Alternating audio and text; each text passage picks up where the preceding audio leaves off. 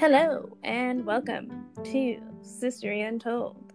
I don't remember what I'm supposed to say. Yeah, say. why were you so formal? Like, hello. Hi, welcome to Sister Untold. We are your sisters and host, Marva, And Sabrina. and in this podcast, we talk about history through the eyes of sisterhood. Yay! So, welcome back to Sister Untold. Um, today's episode is a little bit different. I don't know. I guess you want to like talk about our lives first. Yeah. I sent you like a whole list of topics that I've thought about. Okay. Um, um, yeah. Because I feel like every time we try to talk about something, we suddenly forget who we are and can't say anything. yeah. I, I have no interest, no hobbies. Yeah. There are Um, no current events. I yeah. live in a rock. yeah. Um. Okay, well, so Sabrina, welcome back to New York. Yes, yeah, we're in a closer time zone now. I know, Woo, just five hours away. Yeah. So yeah, I just got I just landed and literally just landed. yeah, came home, put all of my clothes in the wash, took a shower, and then got paranoid about my towel because I touched it before I took a shower, so then I couldn't use that towel to dry off. So I just like air dried. Yeah. Gross. That's not gross. That's natural. Okay, you're a Uh, cave woman. Yeah. And yeah, there's some gross stuff, like moldy stuff, but no animals, which is what I was afraid of, is that we'd be Mhm. invaded by rats or something. But Yeah, Sabrina all didn't- outside, like have enjoying the hot trash on the sidewalks at this time of year. I know when Sabrina moved into her apartment, soon after they had a rat who the rat was like the king of the house. Yeah. they were the visitors. we had we had two rats, thank you very much. But one of them, yeah, made his presence very clear and was not as scared of us at all. And we just moved out for like two days. Like my roommate and I just stayed somewhere else. We're like, you can have it. We don't need it. The rent is half of our income, but take it. You don't need it. Yeah, I just feel like that's so what you would so anticipate for New York. Yeah. Yep. Yep. But no, it's nice to be back. It's weird because my roommate had been doing some crafts before we left. Like she does bookbinding and like everything's just still out. It's like mm-hmm. frozen in time. Like it's so weird. And then like my plant is just like dead, like completely dead. And like I don't know, it was just like weird. Like everything's the same but not the same. I had like laundry in the dryer that I had left because we just left in like a panic. Oh my god. Yeah, it's so weird. But things in New York are a lot better now. The positivity rate is like under 1%. That's So, good. Yeah. We're I mean, hope, like not emotional positivity. Hopefully. no, the coronavirus positivity. Um, my emotional positivity is an all time low because I found out that my favorite pizza place that I've been missing for four months no longer serves the kind of pizza I like. And I don't even know why I came back to New York. I don't know why you came back. yeah, all of my drama aside, how are you, Marva? Um, yeah, I'm good. Like I have like no drama at all in my life ever because I don't do anything and I don't leave the house. Mhm. So it's just like, you know, you can ask me every week, and every week the answer is going to be the same. So Oh my gosh. Wow. I feel like, well, actually, that's a lie. I feel like my life is either like super, super, super, Yeah, extremely like, I don't know how you would describe being hospitalized as not dramatic, same old, same old. But aside from that, yeah, most of the time was pretty much same old, same Yeah. old. Um, yeah. Well, I'm going to tell you about two women in history who did who did have a lot of drama. See that little transition there? Yeah. Very smooth. Thanks. Um, yeah, but yeah, before we dive in to that story, um, I want to start with a quote, and it's a Okay. quote that I hate very much. Um, so- Good. yeah, Keeping that positivity rate below 1%. Yep. So it says, and this is from a book by Leonard Davis called Revolutionary Struggle in the Philippines.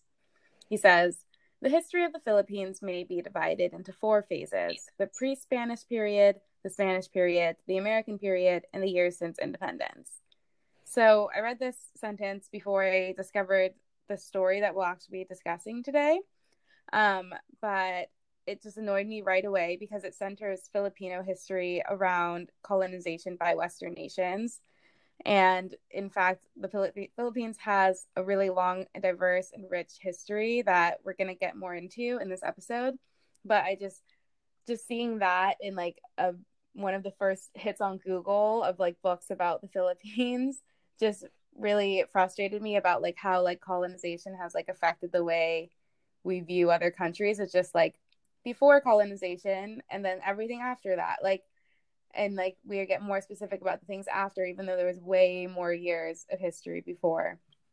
I just think that it's interesting that you have such like a strong feelings about imperialism because I feel like you would have totally been a little imperialist back in the day. Marva, have you seen us? we would be slaves. you and your all your manifesting, like if somebody oh would have been like manifest destiny, you would have been oh. like, all right, let's do it. The branding does matter for sure. But no, I'm super obviously anti colonialism. I just don't understand it. And I complain about this all the time. I've complained about it to you, complained about it to a lot of people, and no one has given me a solid answer. Just like what was going through their heads when they just like walk into a country and they're like, now we own you. I don't get the logic. I feel like it's like that. What's that song? That Lana Del Rey song? The like money, power, glory. Um, Isn't yeah, it? yeah, money, power, glory. Like that is just what was going through their heads all of the time. Money. Okay, we can put in a slice of Lana here. no, no, we cannot. That's oh. illegal. oh, okay. Um, copyright lawyers, where are you? Um, but anyways, yeah, no, I get that, but I also I don't know it just seems really not nice. And I don't know why people were so not nice for so long. And there's like an instance later that I think I'll mention where just someone who's Spanish is like acting so like alarmed that they're like revolting and it's just like yeah obviously like you came in mm-hmm. here you told them they're all going to hell and like mm-hmm.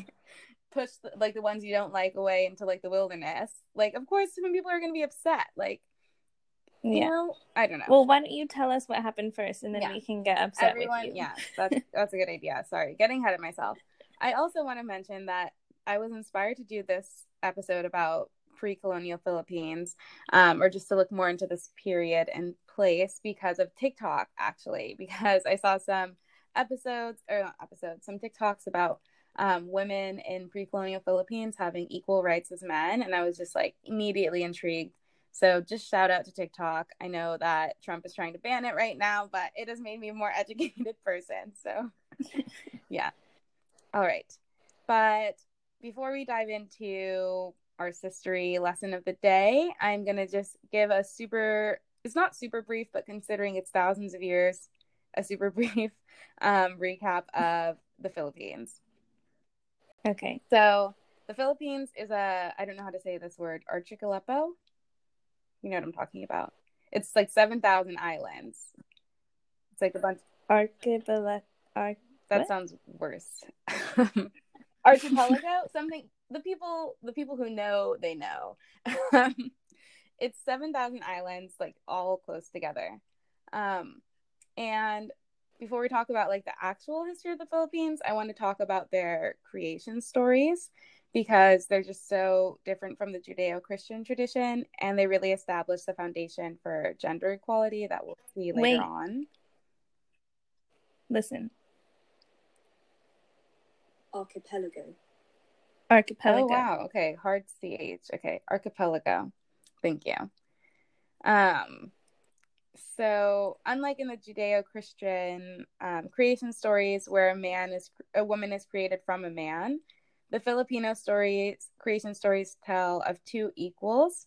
So there's two different major stories. One is that man and woman emerged simultaneously from a bamboo shoot, and the other is that they were created by God in a clay oven. Once again, simultaneously, man and woman at the same time. Mm-hmm. Um, so that's just like a like the foundation, like I said.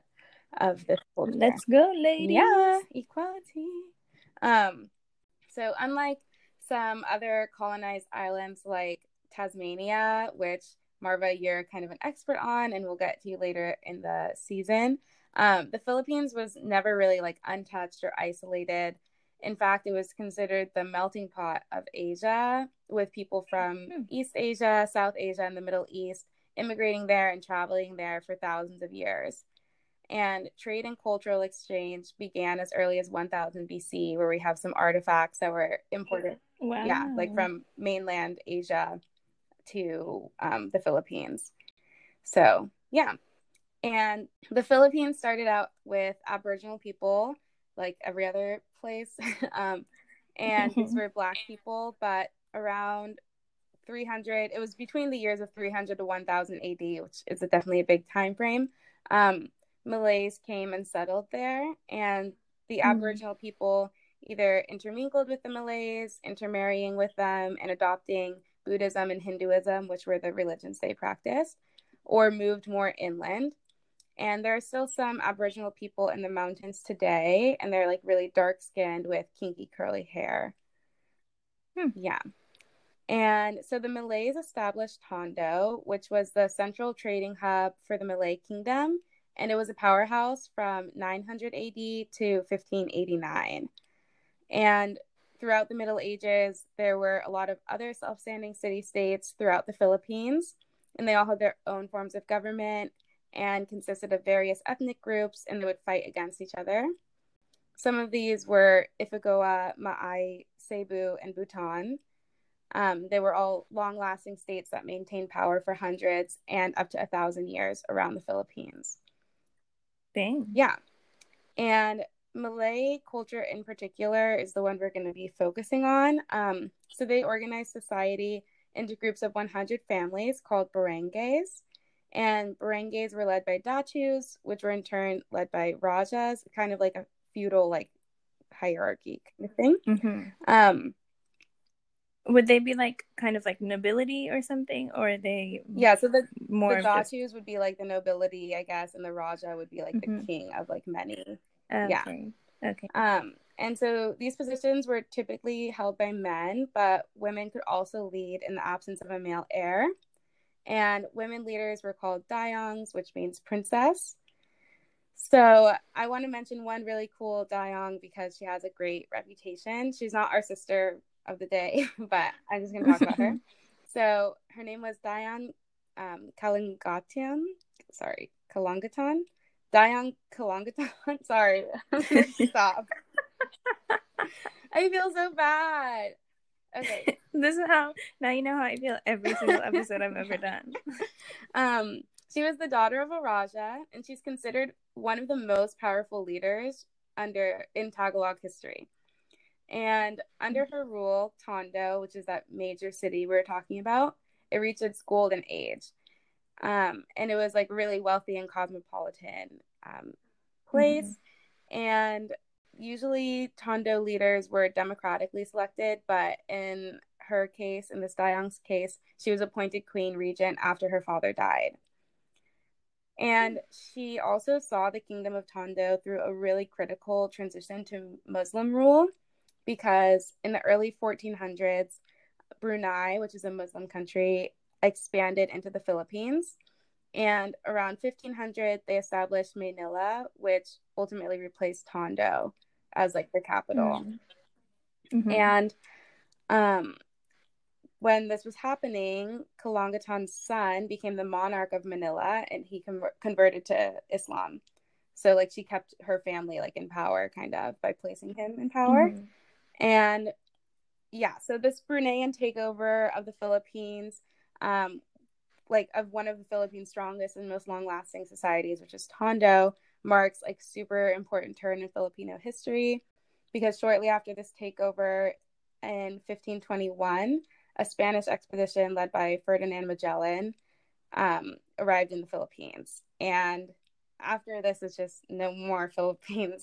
Basically, it's not no more Philippines. It's Philippines for the first time because they get their name from King Philip. Hmm. Um, but oh my gosh, I did not know that. Yeah, right.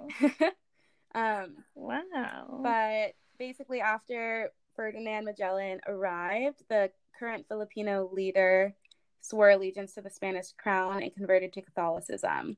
So they've been all over the religious board this Yeah, century.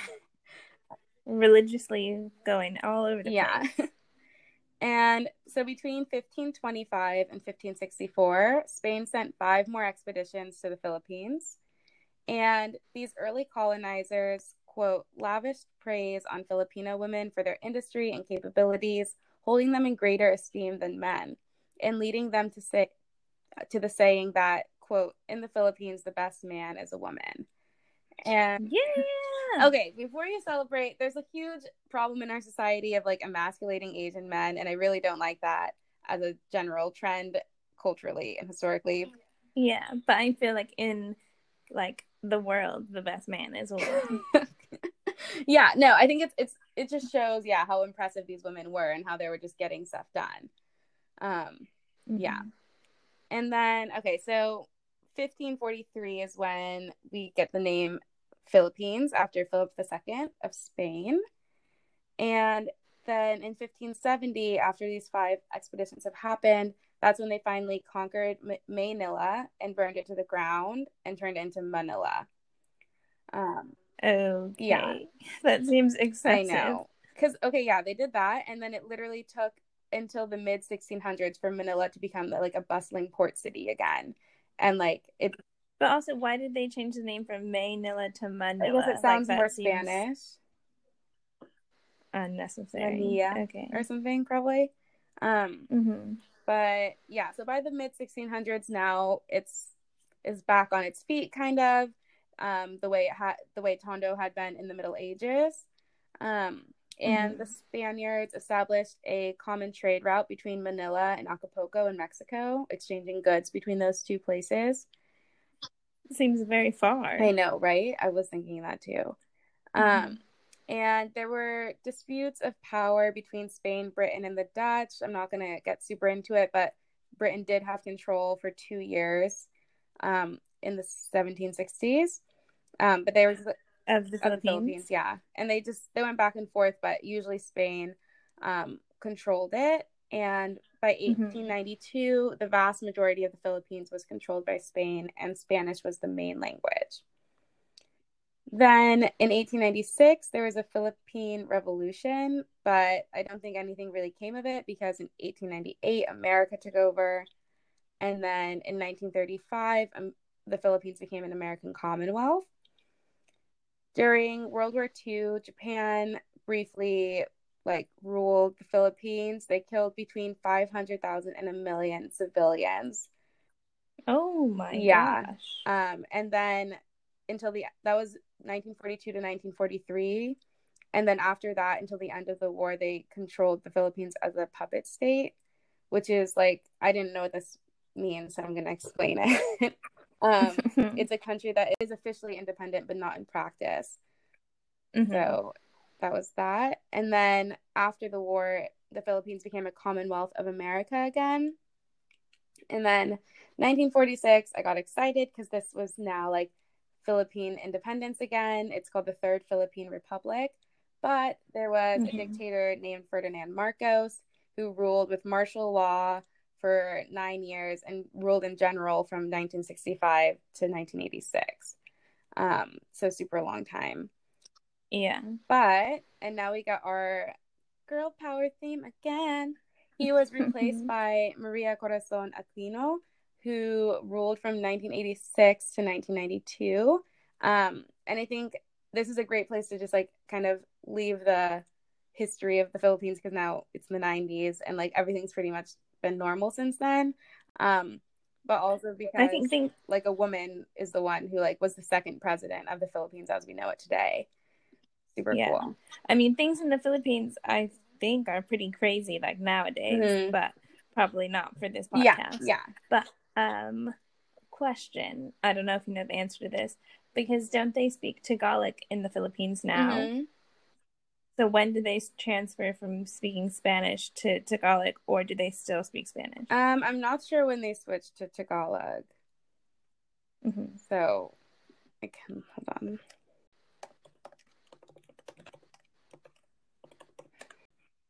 Nineteen thirty-seven. Okay. That's when it like um was officially adopted. Mm-hmm. So yeah. Um, which makes sense. They wouldn't be speaking Spanish when they're like owned by America necessarily. Um, they could have their own language again. Um, but yeah, so just yeah, with all of that under our belt about um, like women in the Philippines and Filipino history and colonization, um, we can jump into our story, our sis story. Our sis story. So our story takes place really at the cusp of colonization. And I tried really hard to find a sisterhood that had no Spanish influence, that was just like ancient Philippines or medieval Philippines. But the issue is Mhm. that most of the women I found pre 1500 were like quote unquote legendary. Um, even something I read Mm, about the mhm. Dayong I told you about, it was saying she's like a legendary leader. But then there was a lot of details about her, and so I was like, I don't think that's just a legend. And also, like that wasn't that long ago; it was like the 1400s. But Yeah. Well, maybe she like became a legend. Yeah. You know. yeah, After. but for yeah, for a lot of these women, there's just not a lot of information, and yeah, it's said like it's legendary, so I didn't want to just like go into like towards mythology or anything. Um, hmm but yeah so in but i will include like those other women on our blog and instagram if you guys are interested um and so the two women we will be talking about today are Caquenga and Louisa Balinan. So Caquenga was a Babaylan, which is the ti- a title that's held primarily by women. And the term actually comes from Babay Lang, which means for women only. And Babaylanism is a type of animism, and animism is like the oldest type of religion we have in the world. Um, it's a religion that believes that natural objects such as plants have souls and believe in a supernatural source that animates the world. And this anim animism, Mhm. this is like around the world.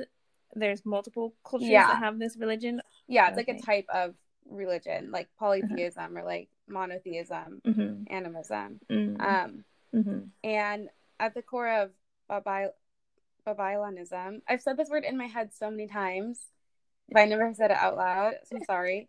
Um, so the like the core values of this religion are unconditional love, belief in an afterlife, and the belief that God is in all of us. And That's so I know, nice. right? Positive vibes only. Mhm. That is way above the one percent Yes, positivity. for sure. so, Babaylans were mystical women who wielded both social and spiritual power.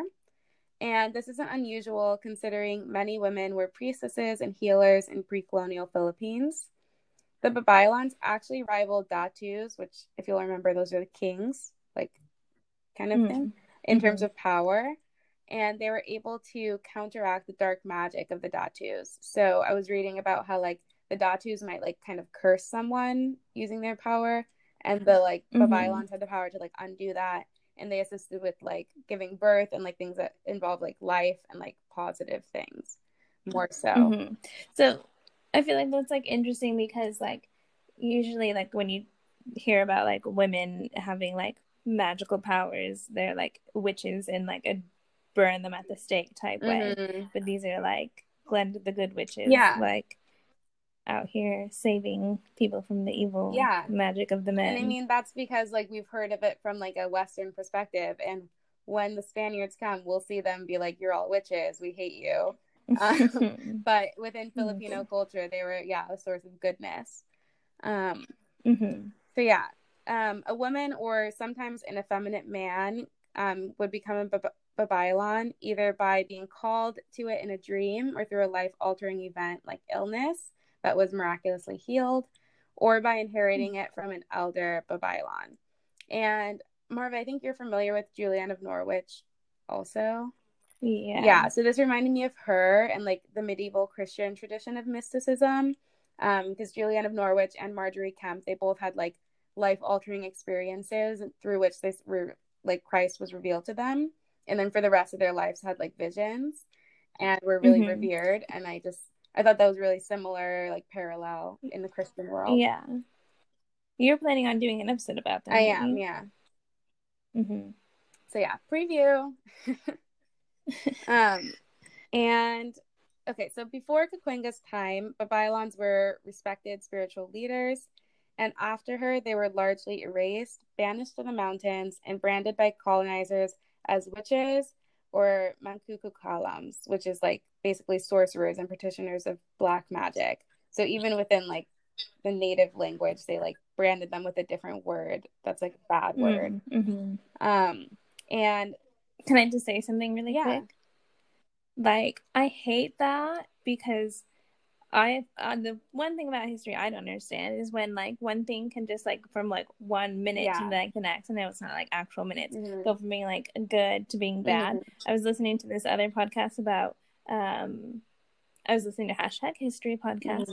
and they were talking about um you know like in England like going from being Catholic to Protestant Mm-hmm. and like from one minute to the next it's like everybody's Catholic and it's great and then the Mhm. next minute everybody's Protestant you have to kill the Catholics, Catholics. Yeah. like, yeah so but crazy. like for what reason I know.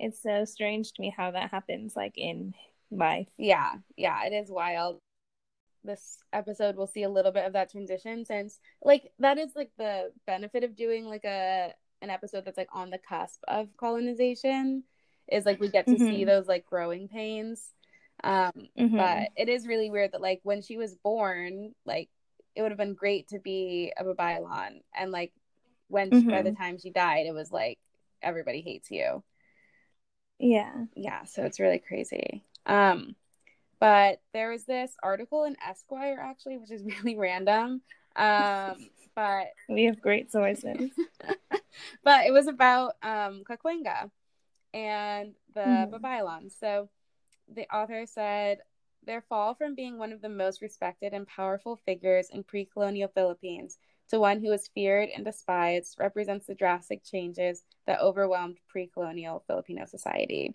I just thought that was like a perfect summary of like what's going on here. Mhm. Um, so Caquenga's religion was really important to her, and we'll see exactly how important in just a minute. But before we get into that, I want to introduce our other sister of the day, Louisa Balinan, which her original name was not Louisa. That's her Christian name, but I could not find her original name. Um, Mhm. so Louisa was a wealthy native Filipina, and she was sisters to a chief, and that that brother will come into play later. Um, and pretty much all of the information I have about Louisa is from this 17th century Spanish writer slash explorer Diego Aduarte, and he wrote this text. He's like a contemporary of her, like he knew her. Um, this Mhm. text called Historia de la Provincia del Santo, del Santo Rosario de la Orden de Predicadores. goodness gracious So really long title, um, but it's just like a history of this place. um, and so he, yeah, there's my really bad Spanish accent, you guys. You're welcome. I used to speak Spanish. I still pretend to speak Spanish. Um, anyways, so he wrote of Louisa and her brother as being, quote, brotherly and sisterly in all things, especially in following virtue. They remained very firm in the faith and have aided much to bring their Indians to embrace it. And Indians here means their fellow native Filipinos. That's just what he called them. Mhm. Um, and their faith, he also said that their faith surpassed all of those in the land. Um, Louisa and her brother donated silver lamps and other ornaments to their local church, and they gave food to members of their own village as well as people from neighboring villages, since their village was had more food. And Louisa's religious devotion went even beyond just feeding the hungry and decorating the church. She also um, would turn against her own people when they refused to give up their old religion and she would report or sorry she would report superstitious performances quote superstitious um, that were being performed by some chiefs and she would report it to the Catholic! Church. Yeah. Oh. Um, but obviously, the only source we have is Diego, who's like Catholic number one. So here's a quote Mhm. um, from him about that kind of like glorifying it. And I can see his perspective and her perspective as it being like a holy, godly thing. But so Mhm. he said when he and he is like a like a Catholic religious leader, um, asked her if she dared to declare the matter before the guilty persons, that in this way the evil might be demonstrated and cured, she replied that she would venture, even though they should give her poison, for they were unable to avenge themselves in any other way, and she had reason to expect them to do this. Such is the spirit and courage with which she serves serves the Lord and strives for the good of her fellow men. And so little does she esteem life when there is an opportunity for her to venture it for such a noble end. So yeah, she basically was like, they can poison, like they'll poison me if I like mm-hmm. confess, but it's okay. And like, so that is really brave. Like that is like noble. Mm-hmm. Um, but it's just like unfortunate that she was like turning against her own people. Um, yeah, but it's so tricky because like she thinks that she's doing the right thing, mm-hmm. but then like Nazis probably also thought they were ah! doing the right thing. Yeah. So, yeah. Not that she's a Nazi, no. but like you know, you can be wrong and, or you can be, yeah, you can be wrong and bad, or good and wrong, or wrong and good. okay. Yeah. You know, know what I mean? mean. yeah, she's still in the wrong, even though she's like a good person at her core. Yeah. Yeah.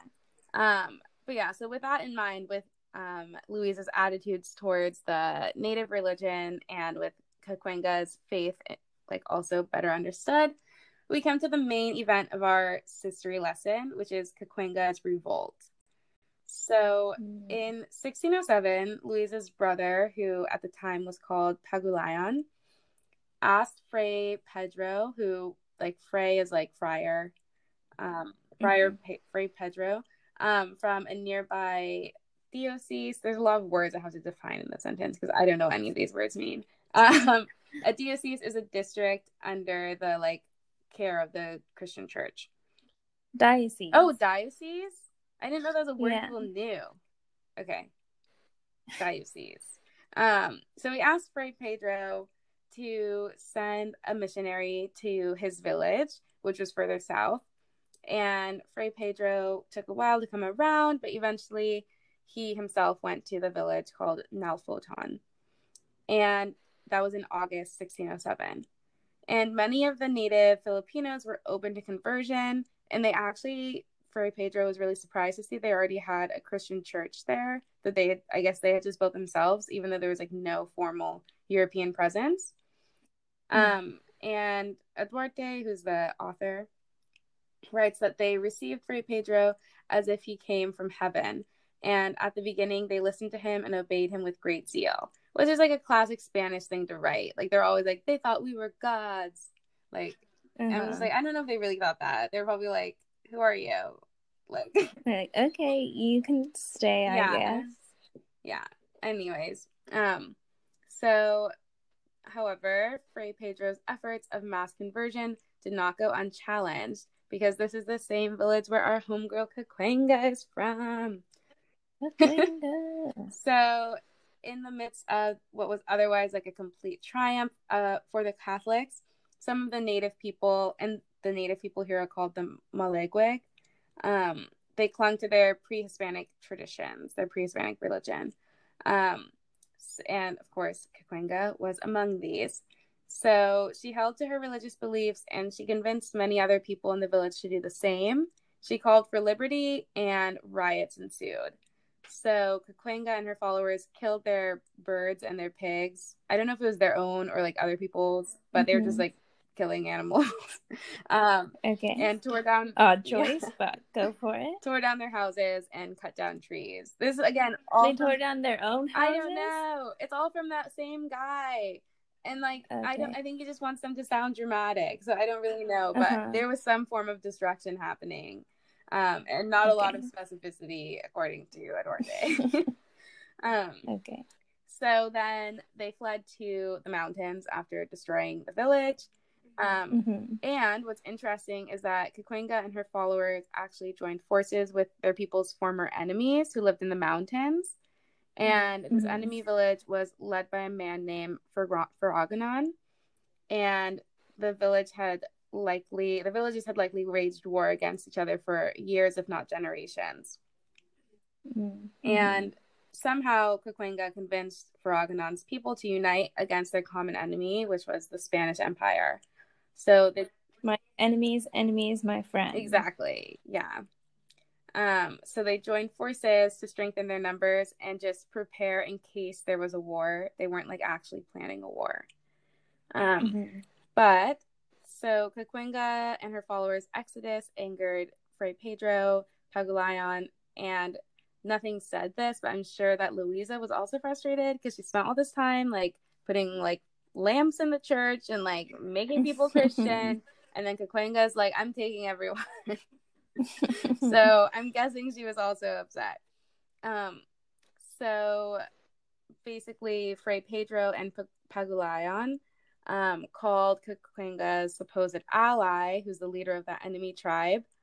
Um, and they all three of the men met to talk about betraying Caquenga.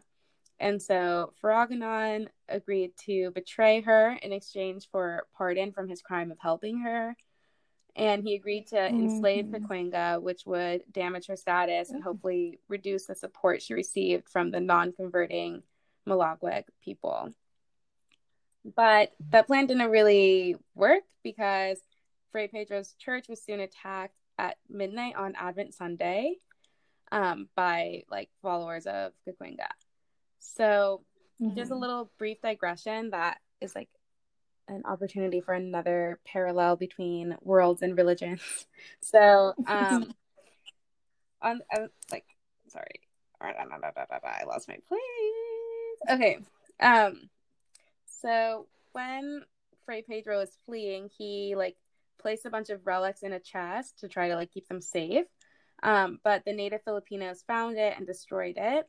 And the one who des- destroyed the portrait of Mary apparently said, This, the fathers tell us, is the mother of God. If this were true, our lances would draw blood. But since she sheds none, it is all trickery and deceit.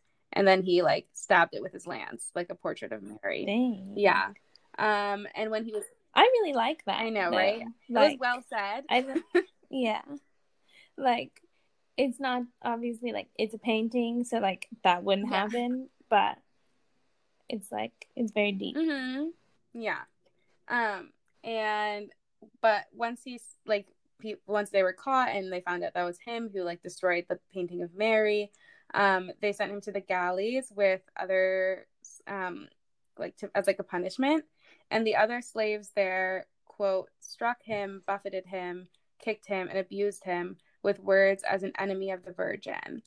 Um, and and sorry, one mm-hmm. question: the slaves, they're the slaves of the Spanish people, or they're the slaves of the um like native people, or I think they were slaves of the Spanish people, but they were native.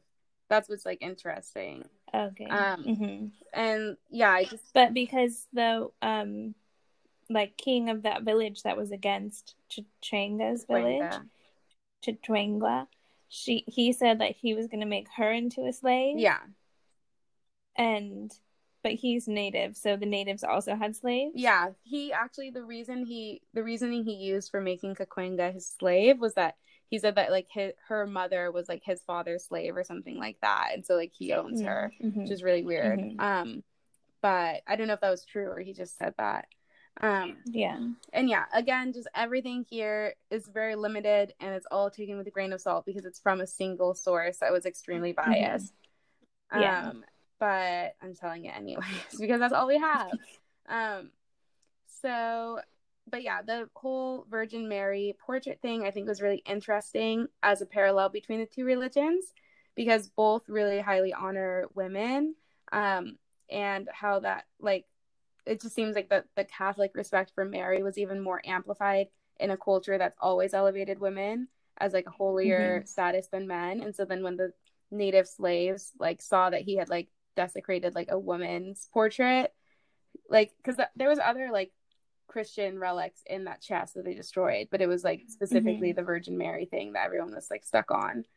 Mm-hmm. Um, yeah, but I will say um, another account that actually, yeah, I guess there is another account, but it didn't have that much information. But it says that this guy was executed and doesn't include the whole like abusing and like um, other slaves like attacking him. So mm-hmm. I'm not 100% sure, but if it's true, it's an interesting thing. Makes for a good story. Yeah.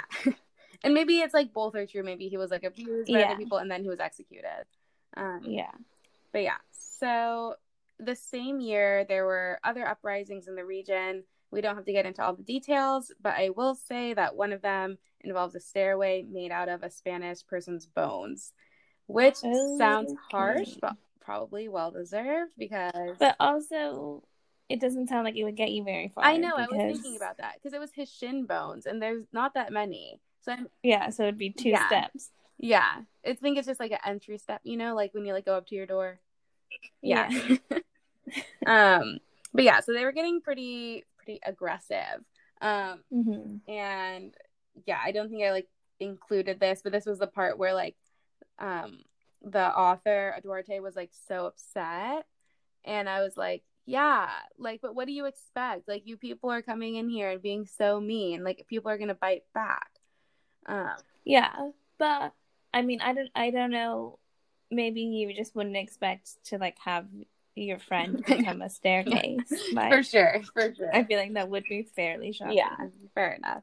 Um, but I wouldn't expect my country to be invaded and taken over for 500 years. So, yeah, you know, this is true. tit for tat.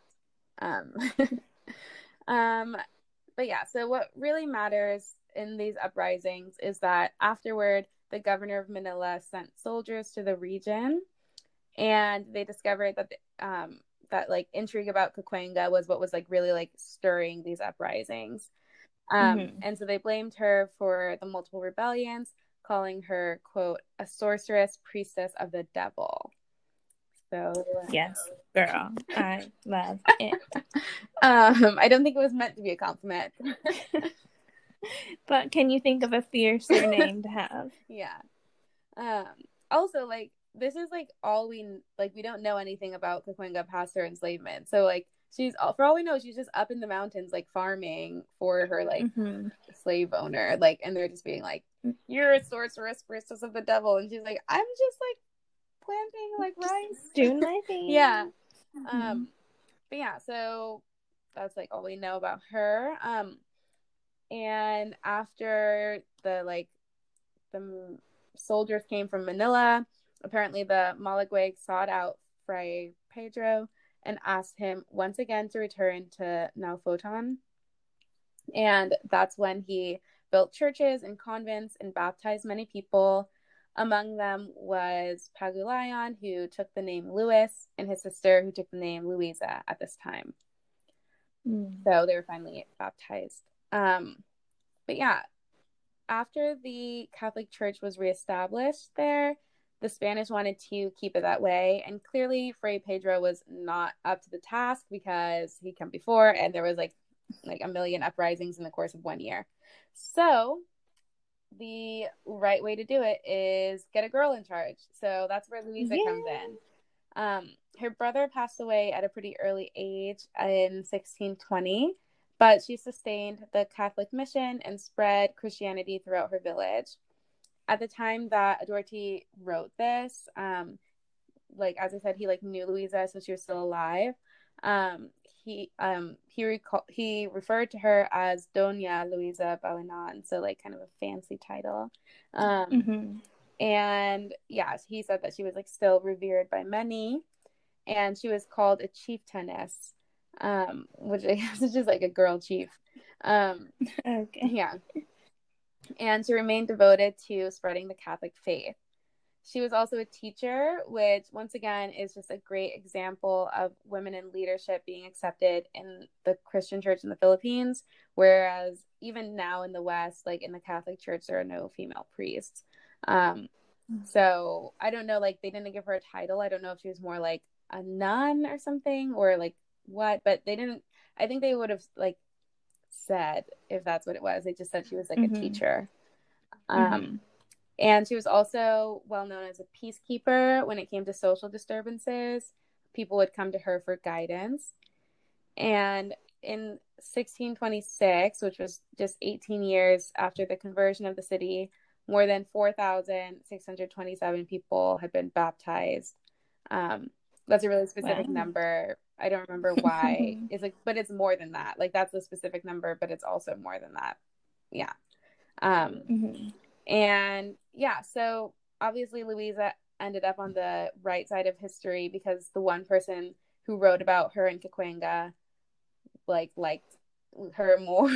Yeah. um and that's why we know so much more about her and like her contributions to her village and like Filipino society than we do of Caquenga. And I find it really strange that Caquenga, who had so much influence over her allies and even her enemies, um, we just still don't have that much information about her.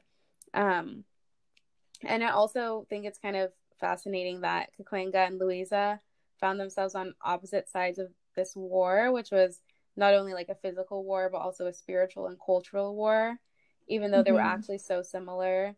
They were both devout women who clung to their religious beliefs, um, but they still just couldn't see eye to eye. Um, and for both of them, their womanhood was a powerful tool that they used to lead people towards their own spiritual truth.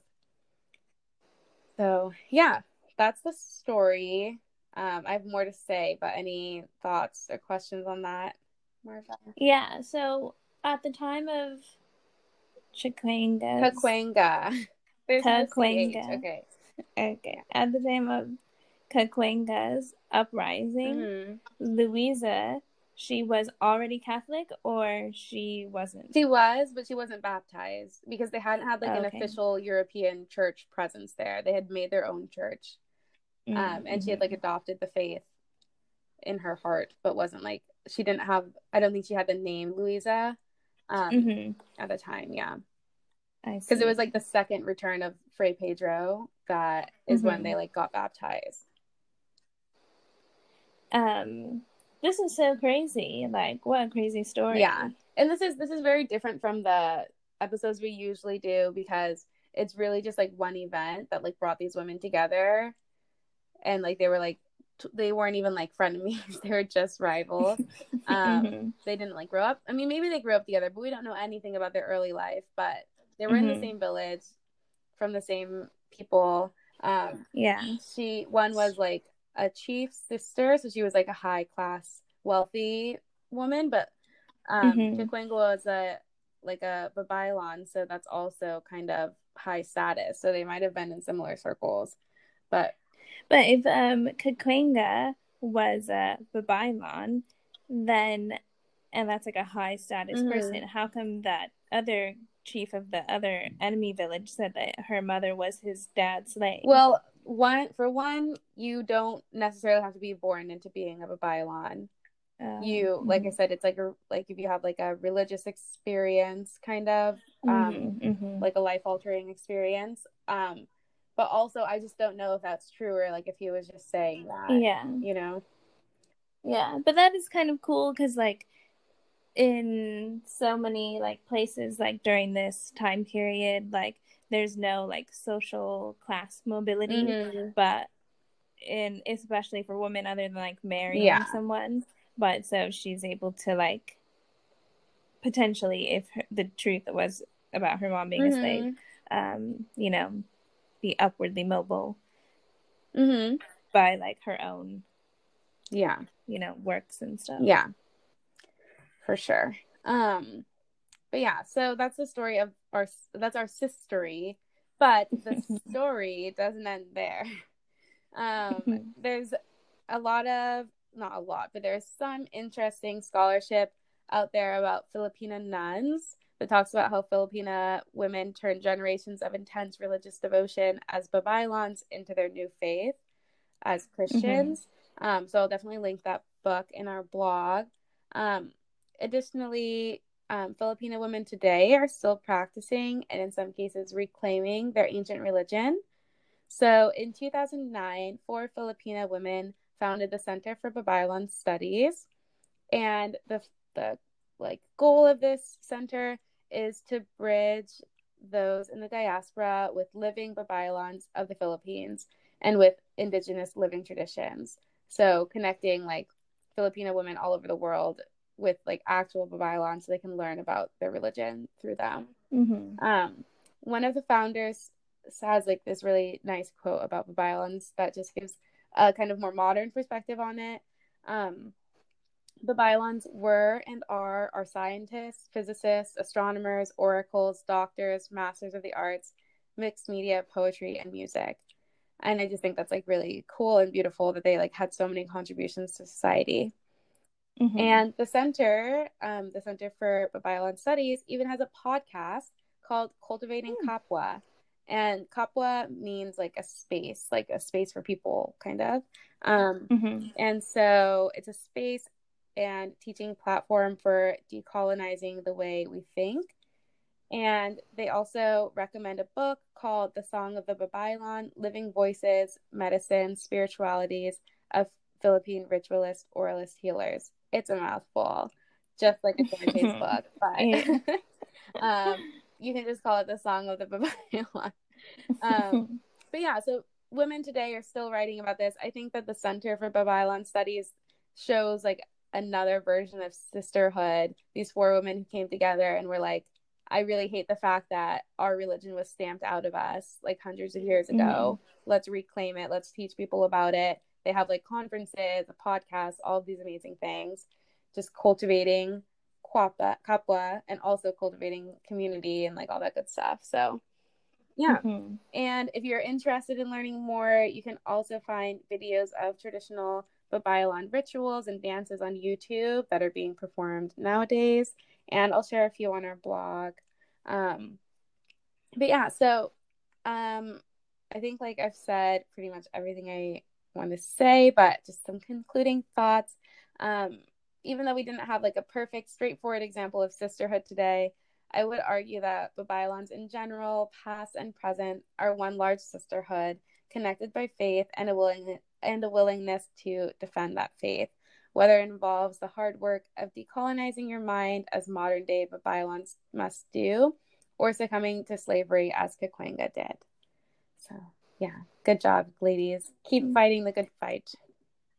At first, I thought you were saying good job to yourself, oh. and I was like, okay. Okay, Marva, you think I didn't do a good job? no, you did do a good job. I was thinking like you're such like an academic. You've got like your thesis statement and everything. Yeah. Um, but yeah, I think it's like a super interesting story, and one, it would make a great movie. So check out Sister the movie coming to theaters. what about a musical? the movie will come before the musical because you can't do okay. live um, shows right now. Um, yeah. But yeah, that's like um, it's like a shame that there's not like more information about like them as people, but like they both still sound like super interesting people and like so passionate about each of their things, you know, like Louisa, you know, she's doing what she thinks is right, even if it's like not having a great effect, and so is Kachanga. Marva.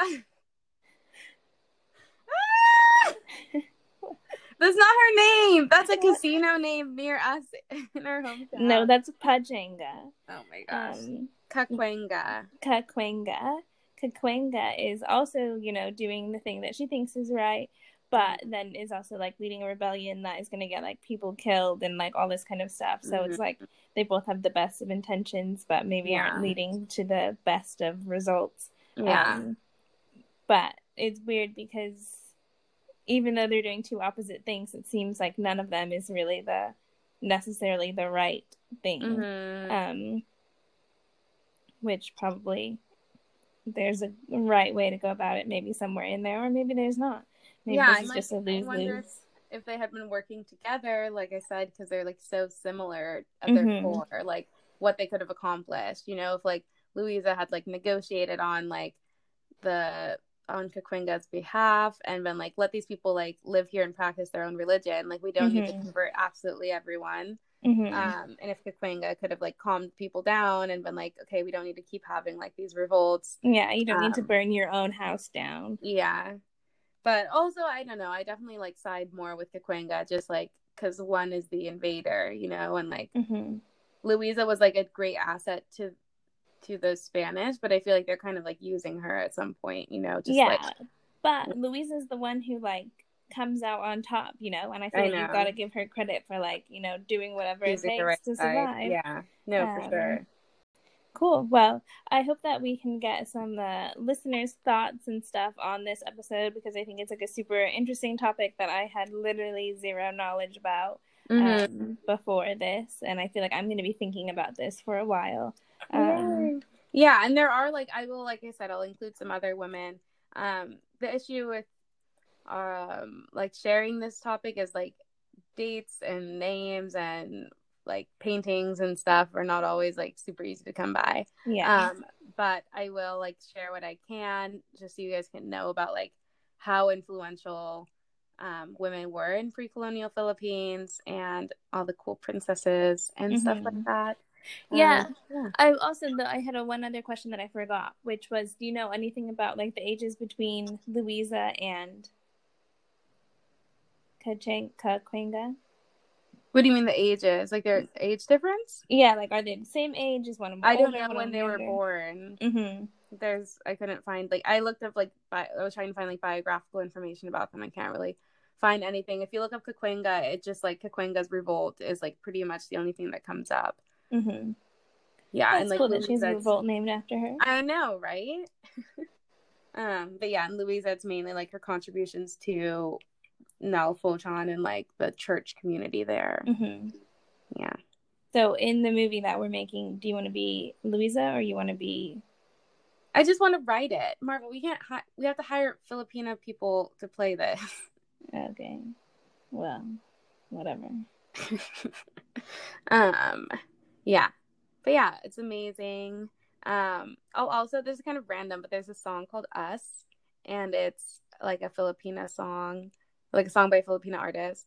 And I feel like I have a better understanding of it now, like knowing the history, because it's like, um, there like there's this line that says like there are so many privileges like you don't have, you'll never have, but like there's one privilege they can't take away, and that is like being born a Filipina. And I just mm-hmm. think it's like it mm-hmm. always gives me chills, and I'm like, yeah, and then I'm like, Sabrina, you're not, you're not Filipina, but um, yeah, just like like they have like so much power like por- like pulsing through their veins. So mm-hmm. something to be proud of. It is a privilege. Yeah. um, yeah. Yeah. Awesome. Thank you guys so much for listening. Yeah. Um thank you for me too. Okay. All right. Signing off this, this is, is Oh my gosh, literally perfect. That sounded like I think that sounded good on my side too. So I know. Who are we? See, okay. this is what we have to do. We just have to keep that positivity above uh, one uh, percent. and yeah, here we go. Woo. We want to remind you that we're on Facebook, Twitter, and Instagram. You can find us on all of those, just Sistery Untold. And that's a great way to connect with us and stay up to date with what's going on on the show. And we'd love to hear from you in our DMs or messages if you have any episode ideas or questions. So definitely check those out. We also have a Patreon, and we would love your support if you search for us on Patreon at Sistery Untold or go to our website and click Join the Sisterhood. There's a lot of information about it there. But essentially, by supporting us on Patreon at any tier, you get access to the Sisterhood, which is a discussion forum on our website where we talk about the episodes. And you also support us to do things like buy new microphones so we don't get more complaints about our sound quality, which I seem hmm. to get very often. and you also can just help us keep doing this podcast as not just a labor of love, but also a labor of a little bit of money. So, yeah. Yeah, and another way you can definitely help support us if you like the show is by leaving a review uh, wherever you listen to podcasts or on Apple Podcasts is one of the best places to leave a review um, because that just helps people find out about our show and us reach new listeners, as well as you spreading the word through word of mouth, telling your friends, family, um, sharing our posts on Instagram, sharing our episodes with anyone who you think would like to listen. Uh, but so please find us on Apple Podcasts if you have an iPhone and leave us a five star review and let us know what you think about the show.